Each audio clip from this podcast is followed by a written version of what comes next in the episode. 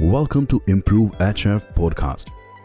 Listen tips to improve heart health from the experts. Hello, my name is Dr. Sadiq Ahmed and I'm from Silchar. Today we'll talk about heart failure.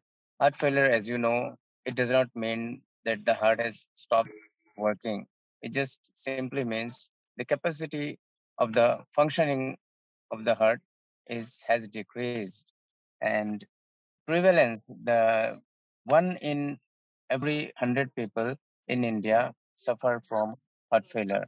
The main causes of heart failure is like some chronic diseases like diabetes mellitus, hypertension, and some other valvular diseases of heart.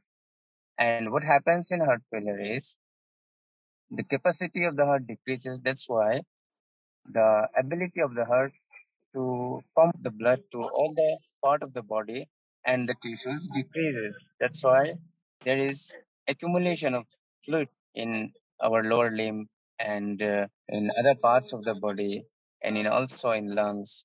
And uh, this causes some symptoms like swelling of the leg swelling of abdomen and uh, there will be coughing and wheezing. There may be with progress of the disease there may be difficulty in breathing also therefore it is an important topic and we all must be aware of this heart failure and what are the causes of heart failure what happens in heart failure and if we have these symptoms we should immediately reach to the healthcare workers or doctors. Thank you